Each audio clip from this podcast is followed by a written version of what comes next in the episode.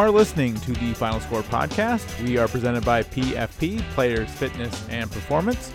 Greg Swatek of the Frederick News Post Sports Department here with you. And we are headed into the teeth of the winter sports playoff season. Uh, basketball playoffs are coming up. Uh, this weekend will be the county wrestling championships, and in just a couple of minutes, we'll have Scott Mogar on. And Scott ran the uh, county wrestling tournament for almost 20 years. Uh, also serves as a long-time wrestling official, so we'll get uh, Scott's thoughts on the county tournament and just the wrestling scene in Frederick County in general, as well as his uh, long career as an official and administrator for Frederick County Wrestling. Uh, but first, the uh, Frederick County Swimming Championships were this past weekend. Uh, John Cannon was there for us. How are you, John? Yeah, good, good. And, and, what were your impressions? I, I, I guess the Linganore girls uh, finally broke through. Yeah, first time in their uh, their long history. I, I assume they had swimming going way back, and they they have ever since I've been up here decades ago, and they won their first county girls title.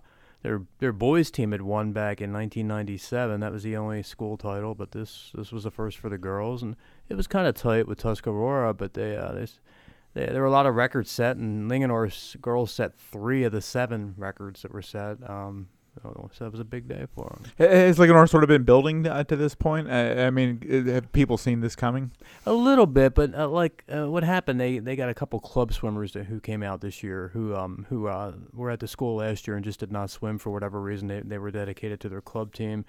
Uh, like their their top swimmer on Saturday was Rachel McCoy. Now she's a sophomore, so she was at the school last year, but she didn't swim for the school. She swam for her club team. I think I know what it is, but I don't want to get it wrong, so I'm not going to say it. Um, and but this year she came out, and that was the case with a few other girls as well. So I'll say they already had a couple. You know, they had some solid swimmers, but they didn't have the numbers. And then they get these these these really excellent swimmers coming in that just pushed them over the top. Yep. On the boys' side, uh, o- Oakdale continued its, its run of dominance. I think that's what six in a row now uh, for for the Oakdale boys. Yeah, they're like the Tom Brady uh, boys swimming. I guess. just, uh, yeah, it's a, that's, a, that's a good way to put it. Yeah, yeah. They uh, year after year, and I mean, you know, back when that streak started, actually they have a first year head coach this year, Chris Lamont. Now he was an assistant last year. He actually was a swimmer when that streak started back in 2014. So no kidding. Yeah, so all those guys are gone, long gone. And each year they keep losing really good swimmers such as him, and then they uh, but new ones come in and they just keep and they have depth. They have a lot of kids come out, so they get points galore all over the place. How, how did Chris sort of come into that job? Then did you, did you find out at all? Or? Uh, I, mean, I forget what college he went to. I know he assisted last year. He uh, he assisted Melissa Daly. It used to be Melissa Lapham, and she's still on the staff.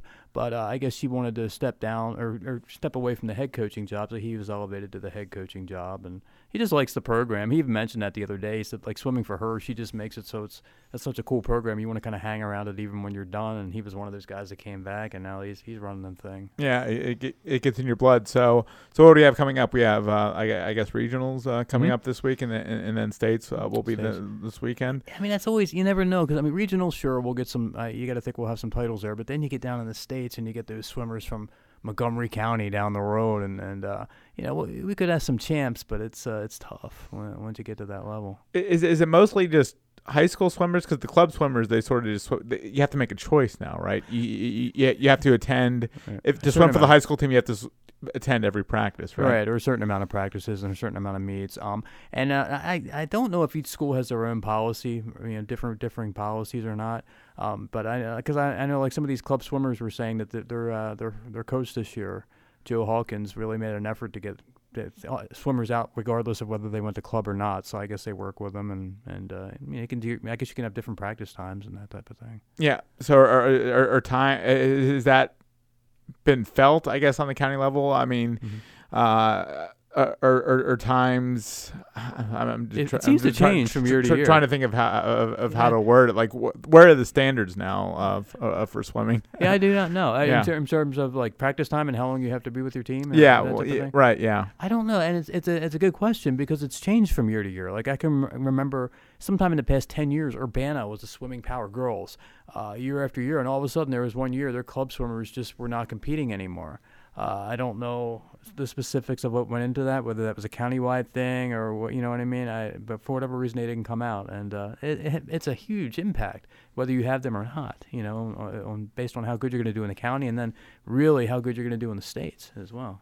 Right, and, and is that just a Frederick County rule, or is it statewide where you, where you have to? I don't where you have think to. Yeah, I don't think it's statewide because I've heard you know people say that apparently these other these other like Montgomery County, for instance. I hate to keep singling the, singling them out, but I think part of their issue is a lot of their I think their I want to say their high school teams compete at the same same pools where their club teams compete, and a lot of times they can have those practices kind of coincide. You know what I mean? Or they can make the logistics work a little bit better because of that.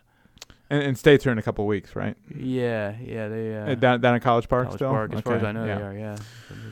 John, always pr- appreciated your insights. We'll have you back on as we get a little further into uh, the playoffs. And uh, we'll be right back talking county wrestling uh, with longtime official Scott Mogar. Why do I train? Why do I train? I train to jump higher, I train because I have something to prove. be faster. I train because speed, strength, and being better overall on and off the field is my mission. Nothing to me is impossible.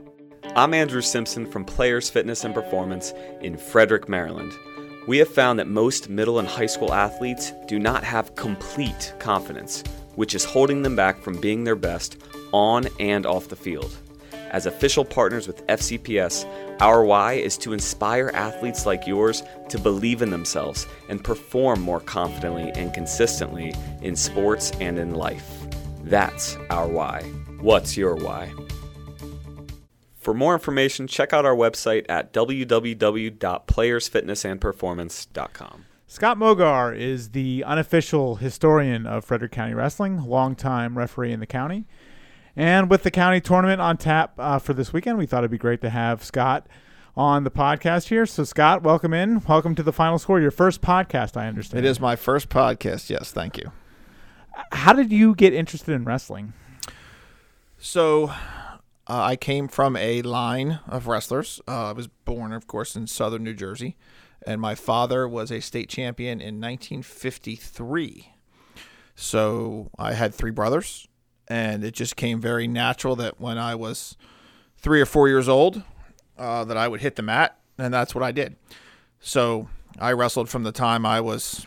I mean, I, I could remember. I can remember that being one of the first things I did, and um, and then I went along and wrestled all the way up through high school, and uh, of course in college I played some baseball, and then came back uh, to Frederick County and continued on. It's uh, one of those things that I felt, you know, it's a great sport.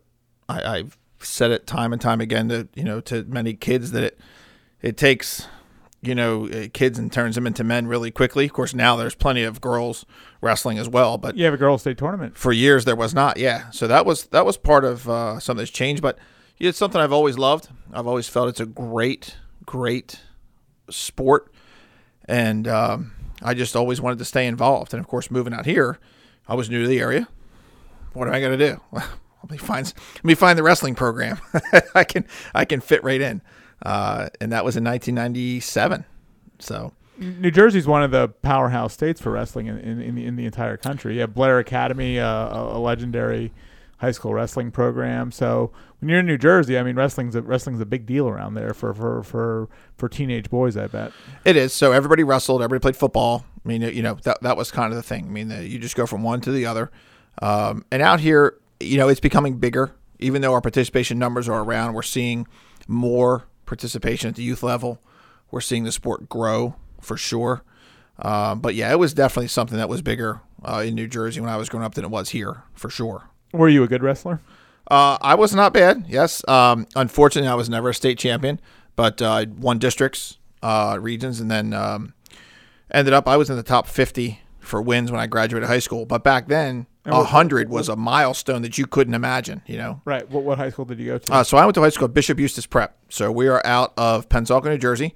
Uh, I grew up in a small town and wrestled midgets in Paulsboro.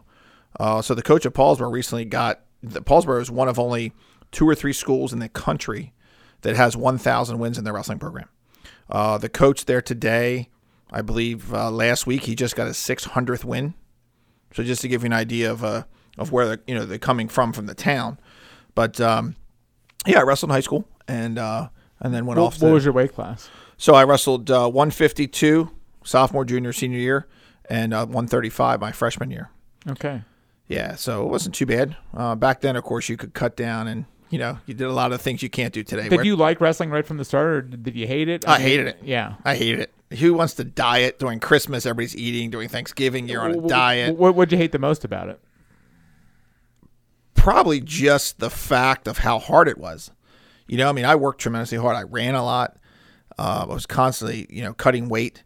Uh, practices two, you know, two three hours a day. But again, the and, and I hate losing. You know, if I would lose, it was nobody else's fault, right? I'm out there by myself wrestling. It's my fault that I did something I didn't do, or I didn't work hard enough. You don't have week, a or- team you could rely no, on. or. I, I overlooked maybe an opponent, you know, something that I did. I mean, um, thankfully it didn't happen too often, but you know, I would hate that when that did happen. But what I loved the most, of course, was winning because it was just you and I wrestling. It was just two people, and I could win that match, and that was great. There's a lot of, you know, a lot of. I think I look back at it, and I think what I appreciate the most now is the discipline that it taught you. It taught you that hard work, it it matters um, and it doesn't come easy, right? Now, that's something that you know, there's no there's no participation trophies in wrestling because a participation trophy just get you out and get you beat down. So you got to work a little bit. Were you cutting down your weight? Or Oh, I was. Yeah. I was cut. So back then things were different than they were now. There was no uh, none of this weight uh, fat loss programs and dehydration, uh, you know, or hydration testing and, and the, the the growth allowances. We just weighed in. I weighed probably 170, 175 coming off of football, and I'd cut down, you know, to 152. How, how- how would you lose the weight? Throw the trash bag on, you'd start running. You'd start running. Uh, you know, you'd go out and run every night. You'd eat dinner. You'd you'd go on a diet. Uh, but we, I would run every day, Would typically you, in the would morning. you roll yourself up in the mats or? Um, So no, I was not a mat roller. Other people were mat rollers. They would they would go and roll or jump rope in the shower. Yeah, but uh, I was not a mat roller. But those did exist for sure. But that was really it. You know, you you would sit and just attempt to sweat it out. Right, so it was a rather unhealthy way to do it for all those years. But you'd make weight. I never ever missed I weight. I was going to ask, did you ever miss weight? Absolutely not. Yeah. that was not an that was not ever an issue. It, it was. It wasn't even an option. It doesn't sound Nope. like like you, it wasn't going to happen. Hmm. You- I mean, if you had to fudge the scale to, to- make it happen, Well, you were. It back was, it then they weren't happen. digital, right? So back then, all you had to do was be able to slide the credit card through that little scale slot and say, "Yep, he's got daylight in there," Right. and that was it. So, So, yeah, that, so that's what I mean. If you don't like the sport right away, I mean, you're you're, you're on these crazy diet, doing this crazy thing to lose weight. When you're actually out there, you're being twisted into a well, hopefully not. You're not being twisted into a pretzel, but but you could get beat. It's a sport where you can get beat up to some degree. I mean, what what made you stay with wrestling? Why why why'd you stick it out? uh, you know, I was I was pretty good at it. Um, I think I had a family history of it. My brothers wrestled in high school when I was in midgets. Okay, so you Um, knew what you were doing. You know, so I kind of had them to go with, and a lot of my friends wrestled. Right, it was different. All of my friends, I mean, all of my friends wrestled. Uh, we had wrestling, you know, competitions in gym class. I mean, for the grammar school and things. It wasn't like here where you know you just you have them at school one after night. Really, there wrestling was involved. You know, my family we would go to the matches at night, and we would do different things. So it just was a style that was different. You know, and I think you can see that today with some some people around here. You kind of see the same thing. It, they just they live that wrestling style, and then they play other sports, but but they do a lot of things. So you stay with it, and and I certainly like I tell my kids. I would tell my kids when I was coaching. Uh, I tell my own kids now. You know, you start, you finish it out. We're not going to stop middle season. We're going to finish it out, and then we'll reevaluate what you want to do. But you got to try as hard as you can because you signed up for it. Were you a football player that wrestled, or a re- or a wrestler that played football? I was a football player that wrestled Okay, for sure. Yeah. Um, but it became more of a, i- i- you know, they kind of just went hand in hand. I mean, they they really went hand in hand. Um, and then I played baseball after that. So yeah. So many people around here just think of you as a referee, but but you but but I mean, what is this? What is this guy? How could he make that call? What does he know about wrestling? But but you this has been your life. I mean, you, you've lived this. I mean, you you you were out there paying the price too with with with the with the sweat and the tears and, and Oh, I hear it all. Stuff. Yeah. I, I hear it all, you know, and uh, in officiating, right, there's a lot of judgment. I mean, we know the rules. I, I take a test every year. Um, I serve as the rules interpreter for Western Maryland. So I study the rules a lot with people in the state. Uh, we get, you know, interpretations from national. So we're constantly talking about, you know, what is happening on the mat? How are we making a call? Why are we making that call? We're watching videos. I spend time mentoring others. But at the end of the day, you know, I've wrestled, I've coached, I've coached at the high school level, I've coached at the midget youth level, I've officiated every age group. Um, You've run the county tournament. Uh, run the county tournament, yeah. So I mean, we've we've got you know I've got a, a, a good experience yeah, you in come, that. You come by this honorably. and, and at the end of the day, when I step off the mat, regardless of whether it's a state championship match or whether it's just a regular dual meet in the beginning of the season, you know, I try to leave there and and know that I didn't make a call that was just completely out of the woodworks that no one has ever seen, no one's ever made, that decided a match. You know, I make the calls based upon what they're doing on the mat, not who is wrestling. I try not to know the wrestlers too well.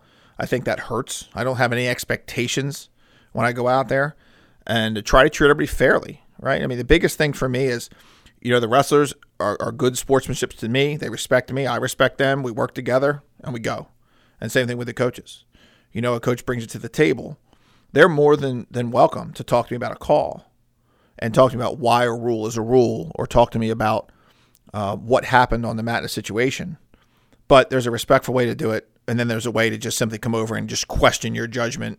And like you said, how'd you make that call? Why out Where where do most coaches fall on that spectrum? Are most respectful or most off off? To off, me, they're off the hinge. At least to me, they're respectful. Okay. Um, I really don't have many problems. I've had some coaches come over that are they're just not happy, and that's okay. Um, it's just going to be the way it is.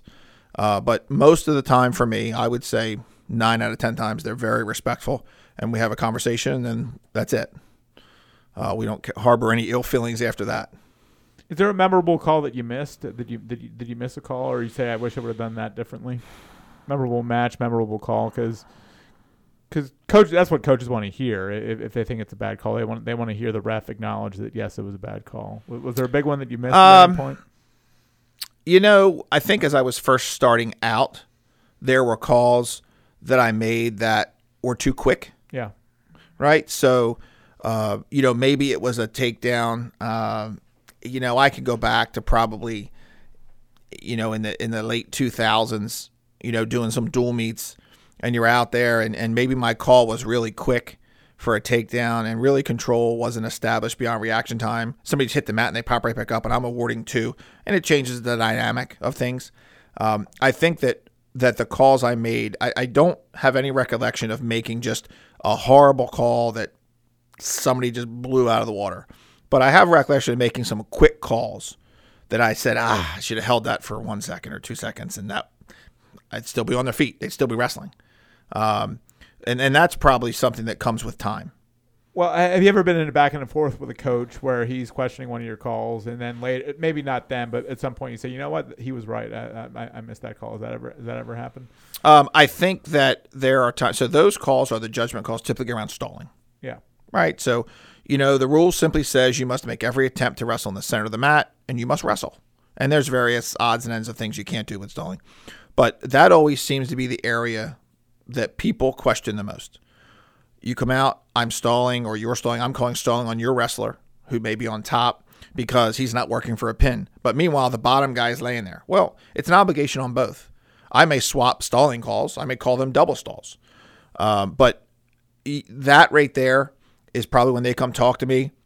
I may pay a little more attention if they have a good point you know, I'm in front of the wrestlers watching it, you know, their heads. I'm watching. I may not see something going on behind, or I may be looking at something down with a hold and not catch something in the back, although you try. So a, coach may come to the table and say, you know what? Uh, this stalling, you know, this guy's stalling. You're calling my guy. I don't understand it. He's holding the ankle. He's doing this with with the top, and my guy can't get out. But yet you're calling my guy for stalling. But what that coach may not see is that the kid is holding his hand and not doing anything. He's just holding his hand over his shoulder. So you know, it goes both ways, but I do I do pay attention. I mean, a lot of these coaches come with a lot of credibility. I mean, it was you know, I was coaching with Jim Chartner in 1996, 97. You know, he's been around. I mean, these guys have been around.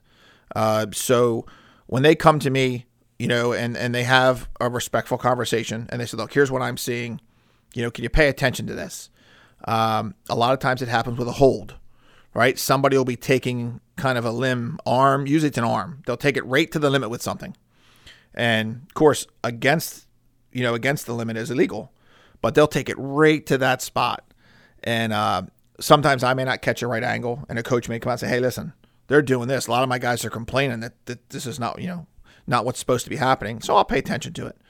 When you were a coach, did you question a lot of calls? Were you were you at the table constantly talking talking to the refs, or, I or did became you let a- the refs do their I job? became an official because I was so unhappy with the officiating. okay.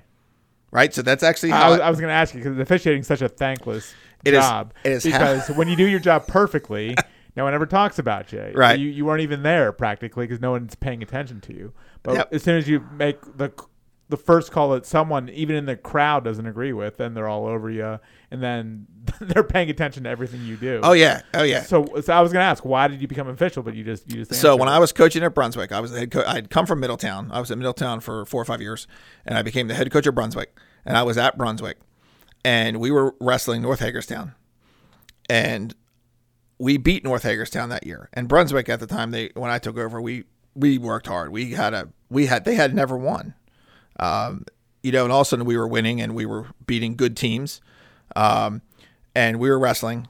And I had two back to back matches and one was Williamsport and one was North Hagerstown. And the referee for Williamsport had messed up the weigh-ins. He wasn't following the rules and let so the, the rules basically when you weigh in and your weight class is done, that kid can't if he misses that weight class, he can't wrestle that weight class. He has to go up to the next one. Um, and that's been a rule for you know since the 2000s. Um, so you know 145 is done. Okay, well you weigh in a kid at 152. Even if he weighs 145, he still can't wrestle because he missed that call for the class. Right? Right. So that was one was the interpretations of that, and I got screwed on that, and we lost the match by the last match, and it came down where they bought that kid out, and I'm like, and I'm like, I got you. I'm like, you you have to you don't have a wrestler, and that was a whole big debacle. And then I had a call where we had a kid on his back, and we were in a double arm bar pinning a kid, and the call got stopped uh, because the ref thought it was illegal. And I mean, there was nothing that was illegal about it. And I was like, you know what? I was like, I am going to become an official. And I had made up my mind right after that. And so the next year, I went to the officials meeting, and I was still coaching, and I became an official. And I was just doing some JV. I was doing some youth because uh, the association had a rule that you really couldn't coach if you were, you know, you couldn't coach and officiate, which is understandable. And um, then eventually, when my kids were born, and I started to coach my son for Luya, uh, then I just started doing f- kind of high school offici- officiating, and I was doing it almost full time. did you think you made a big mistake when you did it? No, but I did miss coaching because I felt that, you know, I had a lot to offer as a coach. Uh, You know, I, I felt that at least I could relate to the kids because I had been there. Um, you know, I there's a lot of coaches, a lot of kids that are coaching today that I had, which is great. You know, I love the fact they've stayed in the sport. Um, I mean, Trey is one of them. You know, to Tuscaroras. Right? Yeah, they've been pretty successful. You know him, and I mean, they he stayed in that sport. Um, I mean, I you know, I I think it's great to see that. Um, I see other wrestlers of mine having kids, and they're helping their kids wrestle, which is great as well. So, I would never say it's a mistake because I don't think anything associated with that with the sport of wrestling is a mistake. I think what- if you're involved, Yeah. What was your first uh, impression of officiating, though? I mean, did you hate it like you hated wrestling when you started, or No, I thought to myself, wow, these people in the stands really have no idea what they're talking about. yeah? that, was, that was my first that was my first notion. I'm like, you know, like they really have no idea of the rules. H- How well did you know the rules when you first started? I mean, I'm sure you. Well, you take a test. studied up. Yeah. You know, so you take a test, a test 100 questions, you know, and, and I don't think I've ever gotten below probably a 93 ever you have since to I've take a test it. every year. Every year you take a test. Yeah. Um, you know, several years you get 100. I mean, several people in the association get 100. The minimum is an 85 to do anything postseason.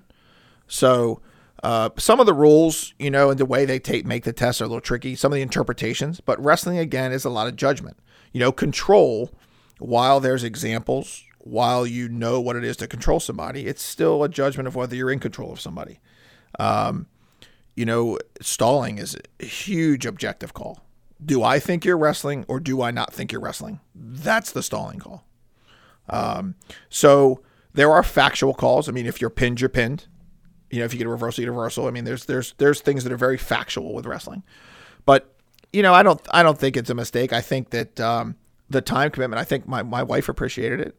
Right, all of a sudden I wasn't gone. you know, from 2:30 to 6:30, four days a week, five days a week, and then all day Saturday. Right. Um, so all of a sudden, you know, officiating became, hey, I'm going to go do weigh-ins at five. I'm at over here at TJ. I'll be home at seven. Match is done. you know, kind of became pretty good. Yeah. Um, and again, I didn't have the responsibility, so I was more became responsible for my own kids. But I still coached at the youth level. So I coached for you know eight years or so while my son was was coming through. What is the state of officiating in Frederick County wrestling right now? I mean, oftentimes you're working by yourself and you're not and, and, and you're only doing your own job and you don't get to see other officials or see what they're doing. But in other situations you're working with a partner or, or someone else is there or you're working a tri match or a tournament where you where you see other officials and how they work. Uh, just generally speaking, what is the state of? Has it improved? Has it gotten better? Are we in a, are we in a good spot with the officiating now? Is there there's still room to grow, or or how would how would you rate the current level of officiating in the county? So the level of officiating in the county, I feel, is as good as it's ever been. I feel we have a lot of guys that have 10, 15, 20 years experience. We work very well together. I feel that we've put the time in as an association. So our association is the Washington County Wrestling Association. So we do Washington County and we do Frederick County. So there's maybe 20 of us in the association. And I feel that we put the time in. We meet twice a month. We spend two hours in a meeting. Um, I serve as the rules interpreter. I get on the mat. We talk about situations. We talk about why you called something a certain way. We talk about rule interpretations that others may have seen. Uh, maybe they saw a crazy situation, a crazy move, and they weren't sure. They made a call, but they weren't sure if it was right. So we kind of reenact that. Um, and I feel that that work pays off. So if you were coaching right now in the county, you would be happy with the level of, of officiating in the county. I think I would. I mean, I think Yeah. every county, right? And this was the. I mean, you you have you have your really good officials. You have your kind of okay. I'm I'm okay with this guy showing up, and you got ah, this guy doesn't call the match the way I like it. So you're always going to have that. You know, those couple in every association. I don't care where you're coming from, whether it's Baltimore or here. But the one thing I do say, it, it, you know, statewide, is that officials, wrestling officials, are, are a dying breed. They're a dying breed. There's no question about it. I mean, you why? I had this discussion down at North Point on Saturday with the MWA, who is from Baltimore. Uh, they've got about 65 guys that they assign out right now. They used to have about 130, 140. Um, you know, we have maybe 20. We were up in the 30s at one point. Eastern Shore Association has three, right? Three officials. And then um, Potomac Valley has seven, which is out west. So those numbers, you know, the same guys are around, right? You're constantly the same guys. But I think it's because one, the environment. Um, the officials right now in the in the state are working together to get some legislation together to post penalties for assault on an official, stalking an official, those type of things. It's becoming a security risk. It absolutely is. With, the parents, the crazy parents that are out there. It is, and I was telling the story on Sunday. You know, uh, you know, I was fortunate enough uh, to referee the state final for the 3A. You know, we call the pin. I stand up. People are on the mat from the stands. It's that easy. Luckily, she was a happy, excited mom, and not a disgruntled, extremely angry dad. Because and at you that don't know what they're carrying, or Oh, I had no idea. what, yeah. I stood up, and uh, you know, next thing I know, she's jumping all around, and I'm what? And you know, what happened here? And it was within an it was within two seconds of me calling that pin. So I can only imagine what that must be like if that's a very disgruntled person coming out there. Have you ever had an incident with a fan? I I have not. I have seen. have, you I- thrown, have you thrown fans out of the gym? oh, I have. Yeah, that's yeah, yeah. right. I, I, you, you're not a you're not a ref until you've done that, Uh, right? not only that, but I get the county tournament. Somebody, you know, after it's funny because after their kid wrestles and their kid is done, they'll show the displeasure, and then I'll just like, come on, let's go. And nobody ever argue. They know. I just walk up, play up, said, listen, you can't do that. Come on. right. Uh, but yeah, so the county tournament, we've had our share uh, during the match. We've we've had our share, but typically, I've been pretty fortunate. Um, I've had a youth event where somebody came on the mat with another official, where we had to stop that. Um, you know, a couple, I guess, last month in the Carroll County youth event, there was an official attacked. So this is where this is all coming from. Um, so you know, it's a danger in all the sports. Um, you know, I look, uh, you look on uh, social media and you see some sites that that are promoting. They're promoting identifying these people who are doing this to officials. Um, one's like offsides, I think it's called. I see some clips from that sometimes. But in wrestling, though, you're often by yourself. In basketball, Correct. in basketball, there's multiple officials. So if someone came out of the stands, you'd have some at least some reinforcement. There. Yeah. Uh, in wrestling, you're out there by yourself, and if something, if there's a disgruntled fan that has a problem with the official and is coming after the official, who are you turning to? Thankfully, I know how to wrestle. That's. I'm hoping I can stave them off until the coaches or somebody can help. Well, what what can be done? You say you're trying to pass legislation. Like like, like what, what can be done? So right now, Maryland, in terms of officials, specifically officials, does not have any legislation that uh, addresses an assault on an official. It's a simple assault, like I would just go outside and fight you out in a parking lot. So Alabama, Pennsylvania, West Virginia, these things are felonies. If you're at a sporting event and there's an official, that actually carries heavier penalties. Uh, so Dennis Frazier, who actually used to be the coach of South Carroll, coach of Century, he's in. He's a legislator out of Carroll County, so he's going to support the bill. The MWOA, which is the state, uh, the largest association in the state out of Baltimore, they are drafting it. A gentleman Tony there, who's a lawyer for them, is he is also an official.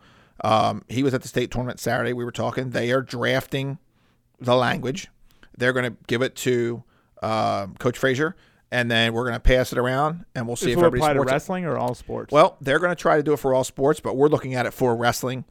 Obviously, if the other associations want to jump in, I don't see why they wouldn't. I mean, it's only protective to us, and it's following the model of other states. I mean, Pennsylvania, it's a misdemeanor, um, and it has language specifically against an official.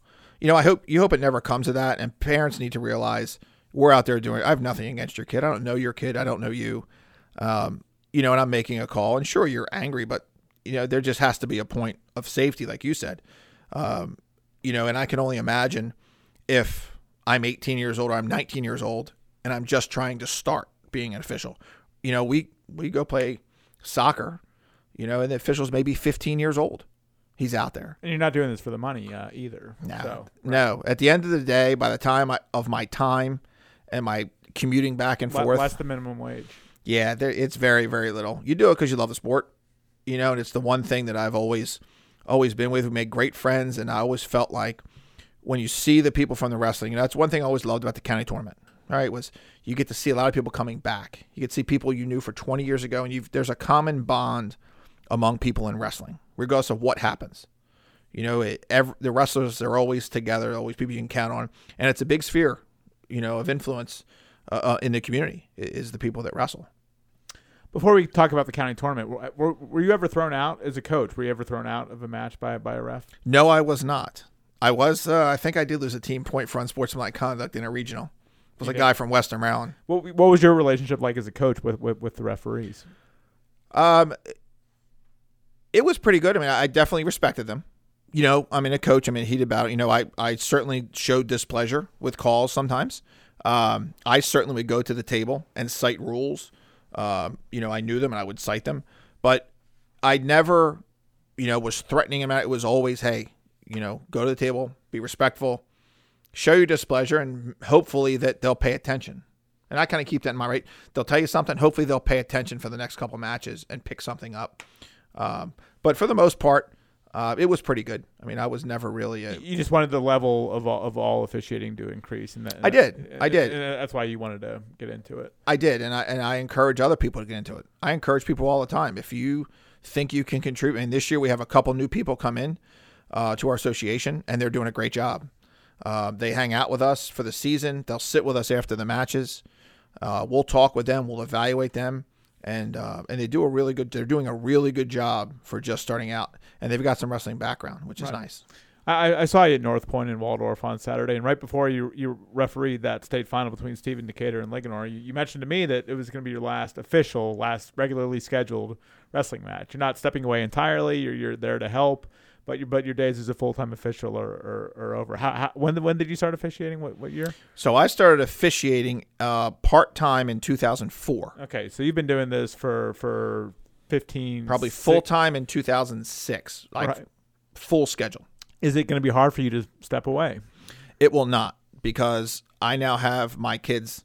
I'll have two in high school next year. I'll have one in eighth grade and I'll have one in sixth grade.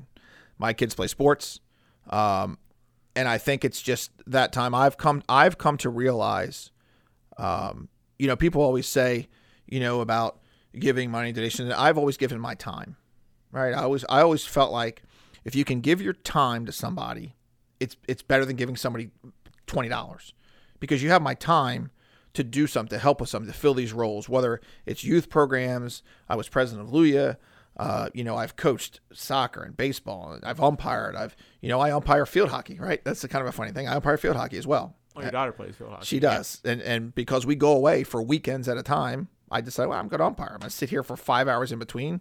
Let's study some rules, and uh, let's do that. But I just realized that it, and and this is why I had stepped away from the county tournament last year. Um, there just comes a time where there's a window that needs to be open for somebody else. You know, I've been at this for 20 years. Uh, you know, uh, give or take in every aspect and role. And now that my kids are at the point where I want to watch, you know, I want to watch them. I don't want to ever take away it anymore. Say, you know, I've got to go officiate while you're playing something. Um, and it's just come to the time where they're all four of them are are thankfully athletic. They're involved in sports, and, and they're at different places. So uh, I just felt, you know, with with work and with the kids in high school, that this would be sort of the last full time season that I did. And thankfully, the association was, you know, awarded me at least with doing a state title to kind of finish me out, which was which was a nice event. Dramatic match too. Uh, down to the final slap of the mat. Down to the you. final two minutes. Right. Um, incredible match. You know, I you know when you're in it, I I had no idea what the team score was. Um, I'm in the match. I'm I'm not paying attention to what's going on. I can tell you though, the atmosphere was incredible. Um, Yeah, I mean, but you, ultimately, your eye and your judgment, yep. deemed to be correct in this case, decided the, the state championship. Yeah, I mean, uh, you know, they were going at it, and um, you know, unfortunately, uh, the gentleman from Linganore ended up on his back. Um, you know, in a hold that was pretty tight. I mean, going through the first period, it was a pretty close match, and you knew what had to happen. I mean, I knew what had to happen. I knew at the end, I saw that Linganore was ahead, um, and you know, I could see them jostling around. They, they were up by four. Yeah. Yeah, and and you know, unfortunately, it just didn't go their way. But um, it was very exciting, and I think given the other events that happened during the day, that was by far the most exciting match of the day, by far. And I was glad that I happened to be the one that got to do that. You, but you had to sit around all day. Uh, for, well, yeah. Why, why, why did you have to be there at 11 a.m. to, to referee a six? You know, I asked match? Bruce that So, too. We we yeah. we've tried to we've tried to, to figure that one out. So weigh-ins for that weigh-ins for those guys were twelve thirty.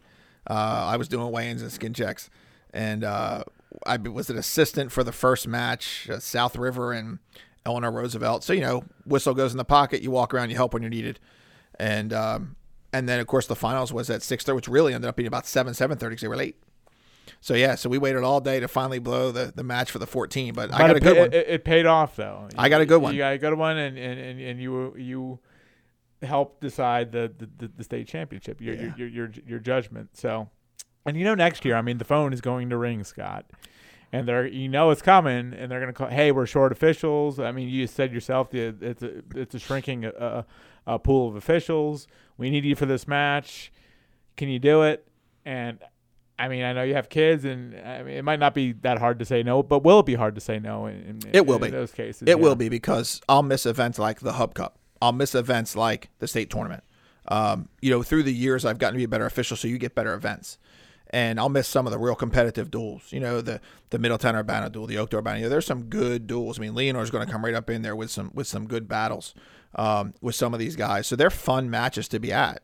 And not only that, I see a lot of kids who I coached in the youth. I mean, I see dozens of kids that I've coached throughout the years um, are now you know in high school.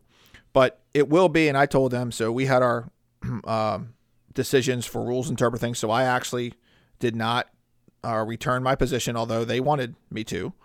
Um, I did not return my position for a rules interpreter, and uh, I did announce to them that I would be doing part time. And, and I felt that it's fair enough that when they are in a bind, because I know that they're in a bind, rather than reach out to a guy from Garrett County or Baltimore, you know, give me a call. If I'm available, I will help you. But it's not going to be one of these, you know, here's your full schedule. You work around it. It's going to be, hey, here's the few dates I have available that I know for a fact I can help you. You, you told me what you're going to do. You said you're going to check your kids' sports Yep. schedules, mark off those dates, and then any other dates you're you're available for. Yep, and that's it.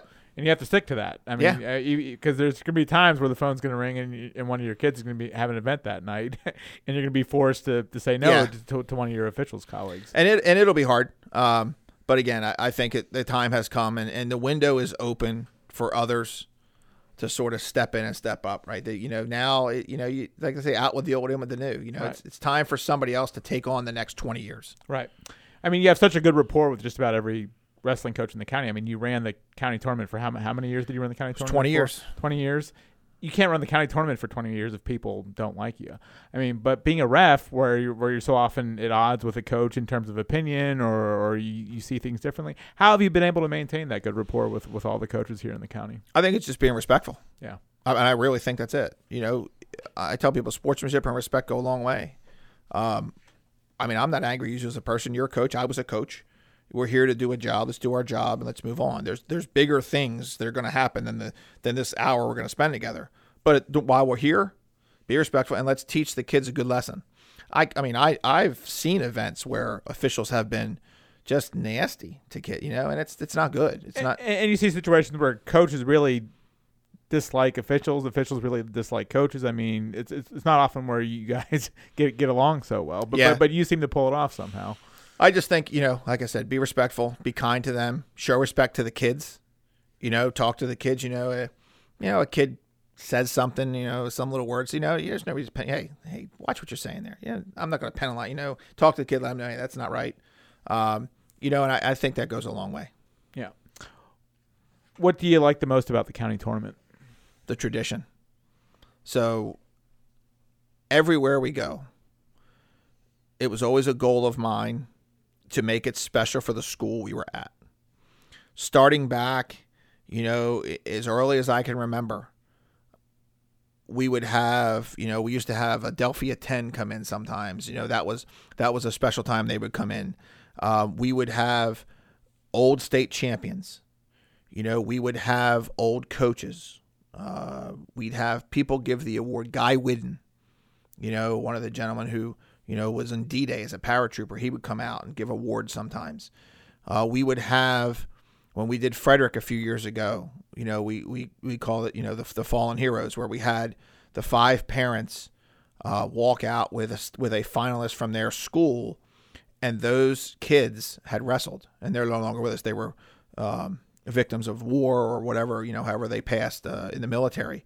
Um, and that was a special event, whether it was bringing the color in or ha- or one of my favorites was I'd go to the I would go to the wrestling coach and say, get somebody in your school to sing the national anthem. Sometimes they played a trumpet, sometimes they would sing, sometimes it was two or three of them, sometimes a coach would sing.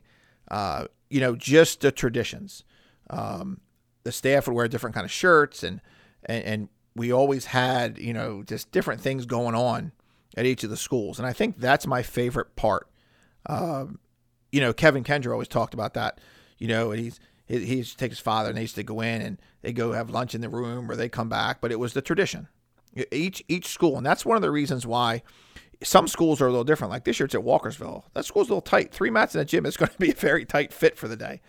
But same thing as catoctin or you know but when you go to Frederick or you go to Catoctin or you go to Middletown, there's a tradition part of that that that school gets to put on it. It's once every 10 years. It rotates in alphabetical order and you don't get it back for 10 years. So we always It'll say be at Brunswick next year then? It'll Or- be at Brunswick, and then it'll start again. Yep, Brunswick, Catoctin. Yep, and it'll go right through Frederick, and it'll go right through again. Um, and what's interesting is that's why we don't centralize it. We talked about saying, listen, TJ's a great place. What a fantastic place. Kids on the bottom, parents up top. It's got the space, but you lose the tradition. And that's really what makes the county tournament itself. because some coaches would like to see the it, it at a certain spot every year. it's tough to run, right? So that's that. So that's how that happened. So I was at Brunswick as a head coach, and Brunswick had the county tournament. So back in 1997, 98, Coach Andre Jackson, Jim Shartner, myself, and Doug Schneider, who's the assistant at Middletown, started the novice tournament. It was the Tuesday after the county tournament. It was for all JV wrestlers and all first year wrestlers who did not qualify for regions. We would wrestle them all on Tuesday night. We would just wrestle until everybody got tired and we go home. 2003, when I was at Brunswick, I said, you know what? I talked to Lynn Carr, who was the supervisor at that time. and I said, let's make this a JV tournament as part of the county. Forget this stuff on Tuesday. Forget, you know, this extra work we got to do. We're all here. All the wrestlers are here. Our county tournament's two days. Let's make it go. And that's when it's that's how that started. And then through the years, we've did bracket tournaments. We've done sort of the Madison style on Friday, where we just kind of group them together because the numbers have always been so up and down. Um, and then eventually, what happened was that just became the tournament. And I said, you know, when I was coaching in Brunswick and we had the county tournament, and I was trying to run the county tournament because before every school would kind of run it, you just can't do it. I'm Like you just cannot do this. There's too much. I have to worry about people getting fed. I have to worry about people getting in on time, my mats, my parents, tickets. You know, you're worried about everything. So then I said, you know what? When I'm done coaching, and I was still helping because I knew how to run the program. That was the big thing, right? You're on, you knew how to run the wrestling tournament program. Um, I said I'm going to stay on, and if they want, I'll run the tournament. We'll run the me as an objective non-coach. I'll run the county tournament as a non-coach and non-participant, and I'll just run it. And that lasted for 15 more years or 14 more years, whatever it was. How, how much work does that involve? so the week before and the two days right prior, like the seeding meeting is tonight for them. So from tonight on until Friday, until the Saturday, till the tournament is over, it's on. I mean, it's just all, it's every free minute you have getting that ready. Um, leading up to it, typically in the beginning of January, we would start. But I, I had what I called sort of the, the traveling road show. You know, I had uh, Garland, the T-shirt guy. You know, I had the Girl Scouts coming to sell cookies at the cookie booth every year. I had, you know, guys who made the brackets. So after a while, I just had kind of a pattern. I had a spreadsheet, and we would go. and how did you know how to run all the computer stuff? Uh, That's what you do, or Just um, kind of learned, yeah. you know, in the very beginning, just kind of learned how to run the program.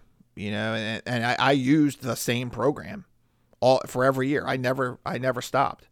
Um, I have all those files, and you know, that's how it leads into history. I have all that information uh, with records and all county tournament information. And um, you know, it, that was I think the benefit of it was that I had that put on a laptop and I could go. And then I had my brother always help me as well. He always volunteered. He lives in Westminster. He always volunteered to help as well. And it was a volunteer job. That was another thing. There's no pay for that. That you know what you got? You got a free meal with the coaches. You got like breakfast, lunch that day. That, but there was no pay. Um, and that's something everybody always thought like, how much does that pay you? Nothing. Right. you just do it because I, I love doing it. I had a great time doing it. Was, I- was was it hard to go to Urbana last year and not be in charge? so I actually went away. You did. I, I was not in town during the county tournament weekend. Nope. I um I didn't officiate. In fact, this year they asked me to officiate, um, and I told them I was done. Um, nope. This year, uh, this weekend, uh, I, I you know if I stop by the county tournament, it's as a fan and a spectator. I don't know if I will, but um, I certainly follow it. Who who run, who runs it now? It's run by each school. It's back to the way it used to be back in the '90s. Every school was responsible So for running so itself. so it's not centrally run like like, like This like year, they had uh, with you. They were spoiled with you because they, they had you to do all the work. That well, that that's a that's a true statement. But Yeah. uh, now they're doing it themselves, you know, and they're just it's just something they have to do. Um, the reason I left it at Urbana the way I did was because Urbana had a youth program that was running tournaments. They run these meets, and I was like, you know, they kind of have the support group um, that could run it. So I, I kind of did time when I was going to do it. Of course, with Trey at Tuscarora, he asked me to run it for him, and I felt at least I could do that as a favor to him. Uh, otherwise, I'd have been out that year. But I just felt like it was a good time and a good place because they had youth programs coming up. These, you know, the the the high school coach was going to have support. Whether it was Brunswick, they've got a nice youth program. Walkersville's got one. Urbana had one, so there was a little bit more that they could they could ease that pain. And the tournament was actually going to online. So Maryland now uses track wrestling. So the county tournament was a new program. Uh, track wrestling was the region before, so now they were switching over something new. It was all online. It was all computer based, and I said, okay, now you guys can kind of, you know, just kind of take it over. What what do you say to the people that want the JV tournament and the varsity tournament separate? Oft, oftentimes they're running together, and, and there's interruptions in the varsity tournament to get JV matches in. I mean, you know how this all works and how it has to be done. What what, what do you say to the people that say put the JV wrestlers to put them back to Tuesday or have them wrestle Thursday or Friday, and then just have the whole varsity tournament start to finish. My thought is always that the JV wrestlers deserve to wrestle. It's just that simple, right? In, They- in, in front of an audience. They deserve to wrestle in front of an audience because they go so many matches. They're in those rooms. They're the future of wrestling. They go so many matches and they don't get to wrestle. They actually, and, and no one would would anyone come to the just the JV tournament. yeah, uh, well, they would because those parents would love to see their kids wrestle. Right. Um, I always felt that if you came in during the county event, so we used to do it on a Friday and Saturday. You come in on the county. The greatest scenario was when we had a third mat and they could wrestle the whole time. It's big crowd. You know, they get a lot of support, um, and they wrestle. You know, is it the right answer to have it on a Tuesday? Probably not. Is it the right answer to maybe make it a weekend? You know, it, one or two weeks behind the season. Sure, but I think the real what I'd really like to see happen would be making an MVAL JV tournament. Right? Doesn't be Frederick County. We just want the kids to wrestle. I want the kids to get four or five matches. And then at the end, I want the kids to be recognized. That's why always before that, you know, everybody laughed. I used to have the county kids come back. The JV would have to come back on Saturday night. They'd wrestle Friday. I'd make them come back on Saturday get their award. And I'd tell them right up front, come in here with your award, and I'm going to put you out in front of everybody so everybody has a chance to see you. Um, so that's something we tried to do. But there's a lot of difference of opinions. Whether like this year it's going to be a bracket. Do you, you know it's, it's going to be in between the varsity tournaments. So do you do it as that, or do you do it on the Friday night? Some people feel that doing it on the Friday, you kind of shove them in a corner and kind of that's you just get them done because you have to get them done. So there's a lot of opinions with that, and I don't know if there's a right answer because JV wrestling is it's really not recognized the way that varsity wrestling is, Right. And that's the biggest problem. Right. You're a very organized guy, Scott. I mean, when you're not coaching or officiating or running a county wrestling tournament, I mean, you run your own real estate uh, company uh, down in Montgomery County. Where, where does that come from? Was it your mom, your dad? Uh, Why, why are you so darn organized and why are you so on top of all this stuff? you know, I think it's just the fact of just always staying busy keeps me calmer, keeps me at peace, you know. Um, But even busy people aren't always organized or they're not on top of things. well, I like- think it's the like only way I can get it done. I think I force myself, you know, through, you know, it's funny. People laugh. I have a big calendar at the house. It's posted in the refrigerator. It has everything that we do, whether I'm doing it, the wife is doing it, one of the kids is doing it, where it's at, when it's at, so everybody can see it. Um, I think it, it just comes from the fact that being organized made it a lot easier for me to be involved in more things. Right. I mean, I, I really I felt like I could plan myself, keep myself organized to know, hey, I've got this time free to go do that because I wanted to do that. I say that probably next year I'll probably become so disorganized because I won't have to It's all- plan. it's all going to yeah. pot It's all going right. to. It's going to be just oh, when's the kids' schedule? Okay, go there. Yeah. So, but that's why because I wanted to be involved, and I think being involved forced me to to be good at keeping time and getting tasks done. All right. I mean, that's that's the thing. You know, real estate same way, right? I've, I've you going to buy a house. I've got to keep your tasks in line. There's contractual stuff, so it just applies right to here. Whether we've got the county tournament, staying on time, making sure everything is organized, making sure that it's accounted for. You know, write it down. I think it's just good habits. You know, I think that I was fortunate enough to, you know, my dad was a, was a and mom were great influences in, you know, getting things done and making sure that things were accounted for. Right. So I think that that carries on today. Yeah. And, and you also keep so many of the great records uh, for Frederick County. How did you start that? How big an undertaking was that? Just getting all the hundred match winners, all the all the team champions. All, I mean, you, you you you have a website. It's called Frederick County. Wrestling- FrederickCountyWrestling.com. Yep. Right, where, where you can go and look up all this great stuff about the history of wrestling in this county. How did that sort of come about and come together? So this is attributed to Wayne Liddick.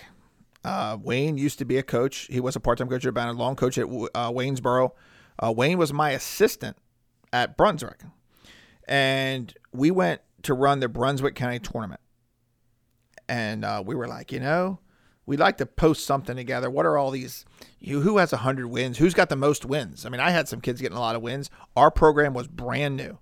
Uh, back then, Oakdale didn't exist. Urbana didn't exist. You know, these this was This is the what the mid '90s or this was late nineties, yeah. And and even when I was coaching in Middletown, you know, like we had a state champion. Okay, well, how many did he win? You know, who how many wins did you have as a coach? See, because coming to New Jersey, everything was kept in records. I could look up everything, like I said, from the match that my father wrestled or my brothers had wrestled. who who would keep the records? The state keeps them. I mean, just different record keepers. The school would keep them, right? You go to any school and they have all the records. So we decided that we were going to start keeping records. So this all started in 2002. I spent two years in the library. I spent two years going to Going what is microfilm or the Maryland room, Yeah. what is microfilm, literally going through Frederick News Post articles because there was an internet back then. It was going through the newspaper articles. Who won the county championship? Hopefully, you'd post their record. I talked to the different schools. I talked to like Rich Gianello. I talked to Shartner. Uh, you know, we talked to Jackson. We talked I mean, a lot of coaches who have been around. And hey, what records do you have for your school?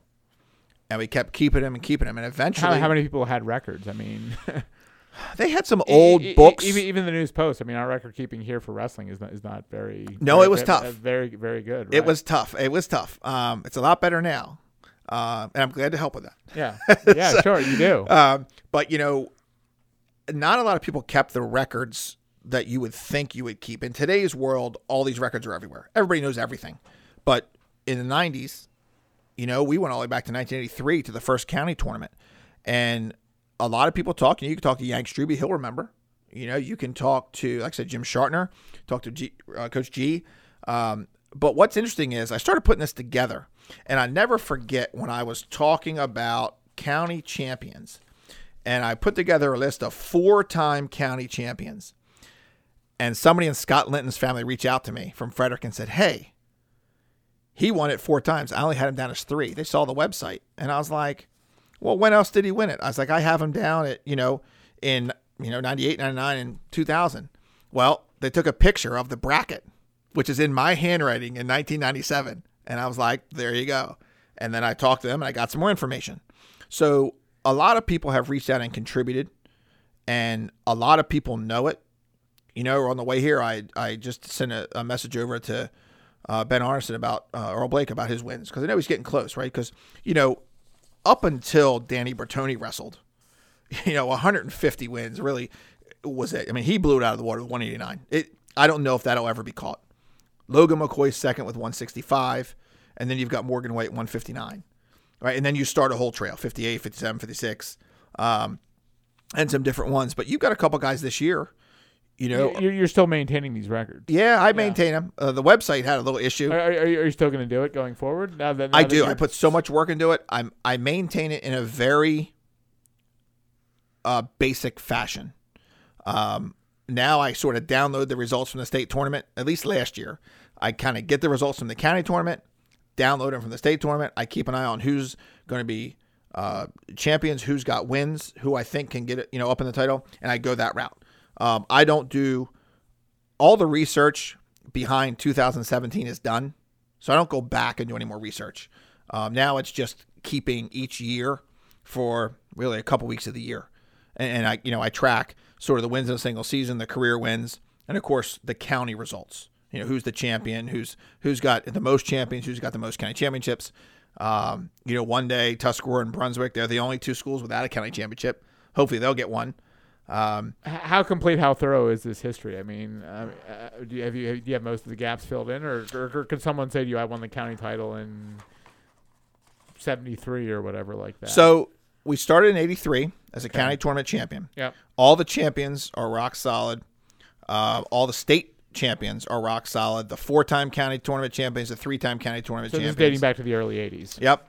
Yeah, you could come to me and tell me you won a county championship, but I don't keep track of single-time winners. Right. Okay. I mean, I could, but I don't. The list. People have asked Right. me to. I'm but not but doing but, that. but what if what if there was a four-time champ before '83? I'd be hard pressed that. Yeah. Uh, well, we, we didn't have the county tournament before '83. okay. right? So I mean, and, and I know that when we went to run that, like I said, through research, I mean, Frederick won the first couple.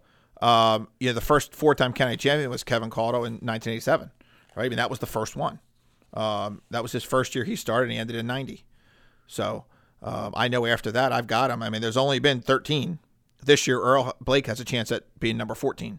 You know, I hate to so I hate to bring that stuff up early, right? Like because I always like the jinx thing, but Earl has a chance.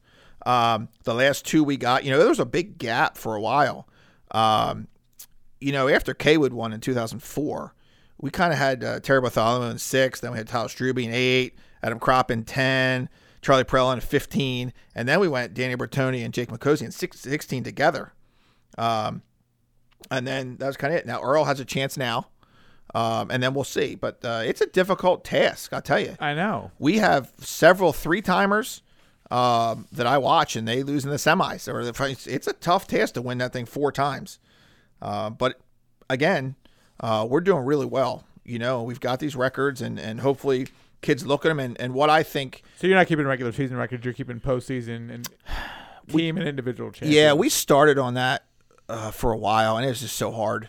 Um, it really became That'd have to be your full time job. it became way too much. Yeah. Because a lot of times, not every record is posted correctly. Right. Um, I mean, I kind of go back and forth even with the state sometimes. Because again, if I have an official document from the state, I have to go with that, right? So, So, you're going with the stuff that you know is rock solid. yeah, Yeah. yeah. And if there's somebody's got some hearsay, I say, look, this is what I have. You can prove me wrong. But most of the time, again, you know, at this point now, if somebody's going to get 190 wins, we're going to know about it, right? And like I said, for a while, you know, when I wrestled, if you got 100 wins, that means essentially you made it to the state semifinals about four years in a row because you only wrestled probably 20, 20 matches a year. Now, You go to tournaments and all sorts of things. Oh, these kids now are.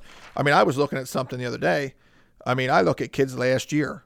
You know, forty-seven wins, forty-two wins, forty-five wins, forty-five wins.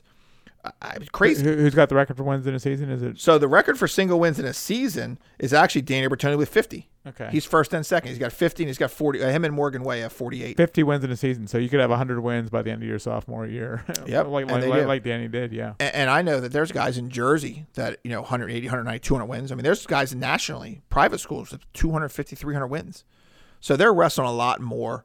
Um, I mean, you could, if you were to do it right, prior to going to a state tournament or regional tournament or any of that series, just with what you're allowed to wrestle, you can have 30 matches in tournaments. You can have 10 team duels where you can wrestle two fives. So you could have 30 matches a year just from the dual team tournament. And then you can have 14 from your regular season. So you can do 44 matches before you even get to, let's say your state team makes a regional duel. That's 45 46. Let's say you win this, you wrestle, that's 47. That's 48 with that series. Now you're looking three in the county, three in the region, four in the state. You're talking almost 60 matches. You could technically wrestle if you did it that way. Yeah. Now, thankfully, there's no schedule that's doing that around here. I mean, kids get 50, but you could do 60 matches.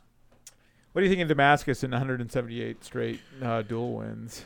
It's a it's a it's a great accomplishment. I mean, there's no question about it because it's been at 3A, it's been at 2A. Uh, they wrestled a tough Glenelg team on Saturday. Uh, they stepped it up when they need to. They wrestled a tough Middletown team. I mean, Williamsport. They they have earned their way through the years. Uh, the last my last trip to North Point, I had them in a state final, and uh, you know they're just a program. They've got a good, strong youth program, but they've got tradition. See, that's what they've got going for them now. Is is they've got this tradition that's driving them as well. yeah, you don't want to be the group that let, did, right. didn't win the state Correct. You've got title. you want to be that. You don't want to be that guy. And I think that has a lot to say to them. And I think that momentum. And I think they're going to go again next year. They only lose one. I think one kid. right. you It was a, young- if, like a lot of people were saying this was the year to get him. If this was the year. him, Yeah. This by far was Glenelg's best year that they had. I mean, this this was the year that the talk, at least on Saturday, because I didn't really follow either one of those schools, but this was the talk that on Saturday was was the time that they may they may be done. You're, you're also neighbors with the Glenelg uh, football football coach, though, So- right? Eh, Coach Schaefer and I are good friends. Yeah, uh, we met uh, when I was coaching his daughter uh, in softball when she was probably six or seven, and we've been friends ever since. But yeah, he's you know he's same way. He was a great guy. Um, you know, unfortunately, uh, well, or fortunate. Uh, you know, Oakdale had a great season, and he ran into that at the end. But Yeah, again, you, you were torn there because you have your kids go to Oakdale, but, but, go- but your neighbor, your neighbor uh, is coaching uh, the opposite team. Yeah, So- that was a. But you know, I was glad for Oakdale. That's where we're at. You know, it they worked long and hard. I mean, my son played for that program long, long time ago. Uh, that program started when I was in Luya, when I was president of Luya and on the board. So we've seen that from its infancy. And plus, it, you know, it's a great school we're at. My daughter certainly had. We went to the game. Uh, it was fun. You know, and they just it was a great. They just they had a great season. They really did, and they they deserved it. All that hard work that they've done there um, has paid off. Yeah. So it's like anything else. You know, now, you know, they're, they they went into Damascus, beat them, and now that pressure's on those kids to say, hey, do we want to continue on, right? two more for you. I mean, wrestling seems like it's a much bigger deal in this county than it, than it ever has been. I mean, it's not uncommon now to see ten kids from this county in, in, in a state final. I mean, we've had it for for a number of years. I mean, we've had uh, up upwards of eight to ten state champions uh, in in a year, state team champions. Uh, uh, Urbana has won two state dual championships before. Why why is wrestling a bigger deal now than, than it has been before in this county, or why is it becoming a bigger deal? I think the youth programs. I think that you have a lot of people who are starting when they're young. I mean, you look at Luya or MVAL or Middletown or or uh, Frederick Mat Club, uh, even up at Catoctin. You know, you look at the Walkersville. All these kids that, that have come around. I mean, Brunswick, Tuscarora. They've all got feeders, um, and I think that's a big deal, and that's new. But I think in the feeders, you had dedicated people in the feeders that cared about the county. They didn't necessarily care about just that small feeder program. I mean, you could go somewhere and, and Yank could be working with your kid, or back when Doug McCosey was he'd be working with your kid, or you go up with Chris White at Walkersville or Ryan Green. I mean, they're all working together, right? And the county is getting better because of it, right? There's one of the things, that, like I said, my philosophy, we all work together to make the county better. Um, I mean, our record in 2017, we sent 11 kids to the state finals. We had eight champions. That's unbelievable. I mean, there's some years we'd send one. Um, 2017. Yeah, Carroll County dominated Frederick County teams for a while. Right? Yeah, yeah. Um, I mean, you know, you had eight state champs in 2017. You had five in 2018. This year, we may get two or three. Um, you know, but I think that I think that we've become more competitive. I think the 1A, 2A West as a whole is just unbelievably tough. Uh, you threw Damascus in there last year, who's in the 1A, 2A West now. So they come out and wrestle us in the regions. Uh, next year, they're going to three, but you're replacing with Glenelg, right? So the, the break never stops. It's, I mean, and people know when you come out of our region to go wrestle, you have earned your way to the state tournament. And I think that's the difference. Um, we wrestle our way in, um, whether it's out to the Garretts or whether it's right here locally. But everybody's got a feeder program, and these they people realize that these feeders and kids staying with it um, and having full teams, right? That's the biggest thing is going to be better for us. And at the end of the day, when we go against other competition, you know, our region goes in and our kids can win one or two matches and get in the semis. And then it's just a, a kind of a crapshoot as to who's better that day. I mean, sure, you're going to run into some barn burners that you're just not going to beat. But ultimately, uh, we've done pretty well. I mean, we're up to 70 state champions since we started keeping records. Um, Middletown has 16. They lead the way, right? Frederick's got 11. Urbana's got their 10. And then after that, you kind of go down through. But every school in the county has a state You're champion. talking ten overall, so it could be the same kid on the list. Mm-hmm. Uh, it's 16 individual yeah. titles. Gotcha. Yeah, Yeah. for Middletown. But every school in Frederick County has a state champion. Remarkable. Yeah. Yeah. I, and I think that's that's just fantastic. Right. Were you, were you sad to see the team scoring go at the at, at the individual state and region tournaments? You know, I tell you, I don't. Uh, sometimes I'm just not sure what the state does with this whole, you know, point system and scoring system. I do think Did you support the four duels? I do. champions? I always have. Okay. I don't think a large two A should wrestle a small one A. I don't think a school with five six hundred should wrestle a school with two hundred. Like it, you know, you can be a one A state champion, a two A, three A, four. I think that's fair. Other states do it. I think the individual, you should be one champion. Put them all together. Let them all wrestle. You know, if you don't want to have the private, that's fine. Let them out. But have all the have everybody wrestle in one tournament with a thirty-two man bracket. Right. How awesome would that wrestling be? Right.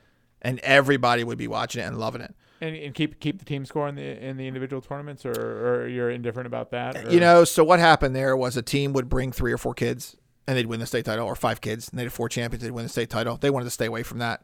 And that was the sacrifice. They said, if we want to give you individual state champions, then, you know, let's go ahead and take you take away this team scoring. So now there's no team scoring in the regional. There's no team scoring in the state. Uh, there is a county though. there is an county. We absolutely keep the county championship, Right. hundred percent. We Yeah. always will, Yeah. um, because now you know with the new stuff that decides, uh, you know, this Principals Cup that they have, and and it decides uh, the points uh, for the conference. So they, you know, that's a that's a it's actually a bigger deal than it was to win that now, because you get your ten points for the sports, and it goes towards uh, something that uh, FCPS is doing, you know, on a yearly basis. Right. So Lastly, Scott, your uh, daughter uh, Samantha is a field hockey player at, at Oakdale. Um, field hockey is your new sport. Can we expect this level of dedication? Are you the new this this level of devotion? Are you the new field hockey historian uh, for for Frederick County? No, so you know I keep the stats for Coach Dudley. Um, you right, I was going to ask you. You are the you are the not surprisingly you are the team statistician. I do keep the Oakdale stats field for hockey. her. I do film the games, but uh, my with Samantha, my biggest joy is going there to that game and just being dad. I you know it's I like going up there. I, I sit away from my wife. I sit by myself. Right, you know, and, and you're not going to be a field hockey referee. well, I'm an umpire. I'm a field hockey umpire. Okay. I am. I am actually a USA Because you're uh, dissatisfied field hockey level one. I, so I do do other games, but uh, thankfully, uh, Do they make you wear the skirt or anything? no, no, no. I black, but I do wear a pink shirt. Okay. Uh, but uh, thankfully, our signer, uh, Creasy McCosey, uh, Kevin's mom, you know, that she's had three boys wrestle. Uh, she understands uh, the agreement. Uh, when I told her I would do this, was that I would not miss any games that Oakdale played, no matter where they were, and she has been phenomenal. Is this because you were dissatisfied with the level of field hockey officiating? No. That, that you became a field hockey official. No, I was like, you know, I need some exercise. I'll kind of go out, kind of help. And like I said, at, at the USA field hockey level, we go away for weekends or days or hours at a time. And we sit sometimes and we're done and we're there. And I'm like, you know what? I might as well just go ahead and do this. And I don't know, pay for a hotel room or they'll give, you know, a little bit here and there to, to bite the trip. But uh, that's how that started. And that's just at that level. I, I, I help them out here locally because, again, I realize officials are hurting. Um, but there'll be no more sports. This this after we're done this one. uh, my daughter Paige, I guess she'll graduate. She'll be like the class of 2026 or something like that. So after that, I'm done. After that, I'm gonna start. That's right. So there won't be a website with all-time Frederick County scoring leaders uh, for field hockey or No, anything like that. no, I still relegate. Uh, there's been people in field hockey a lot longer than I have. Uh, Samantha only started in eighth grade. Uh, we've been very fortunate with her. I've got two other daughters behind her, and uh, and that's it. So, but I, you know, I want to sort of dwindle down. Like I talked about the opportunities, right? So, I wanted to dwindle my responsibility down. So when she goes off to college, I can go ahead and go to a game and watch her. You know, I, I can devote my time to going and watching them play because I've only got I've got limited time left doing that right? And that was my thing. So with that limited time left until they're done and on their own, I want to focus on that. So um, I can promise that uh, my field hockey will be. It is what it is at this level. I do a few national tournaments for USA field hockey, and then that's it. So uh, nothing else for that. Well, There'll be no website. Well, we we appreciate everything you do for us, Scott. Sending us stats, helping us with with with our rankings, uh, and and just all you've done for Frederick County Wrestling. Uh, thanks so much, and uh, we'll miss seeing you. If you don't show up at the county tournament this week, we'll miss seeing you there. But um, but uh, great to have you on, and great to get your uh, perspective. So Yep. Thank so you very th- much. thanks and, for uh, doing this. Yeah, and again, anybody who wants to uh, get into officiating, you know, Washington County Official Association, just come up, talk to somebody at a match. Uh, if your kid's interested in wrestling, you know, talk to a coach. They'll point you in the right direction, and and hopefully we'll see the sport continue to, to grow and And, improve. and if someone wants to complain about one of your calls, where where where, where can they reach you? Greg So- Swatek at Frederick News Post. right. I'm sure I'll get the message. I, I, I figured that, that that's that's where they would, might email. So thanks so much for coming in again. Uh, I appreciate it. Thank you. And my thanks to uh, Graham Cullen producing. For all of you uh, for listening uh, to the Final Score podcast, I'm Greg, and uh, we will see you next week right back here on the Final Score, presented by PFP Players, Fitness, and Performance.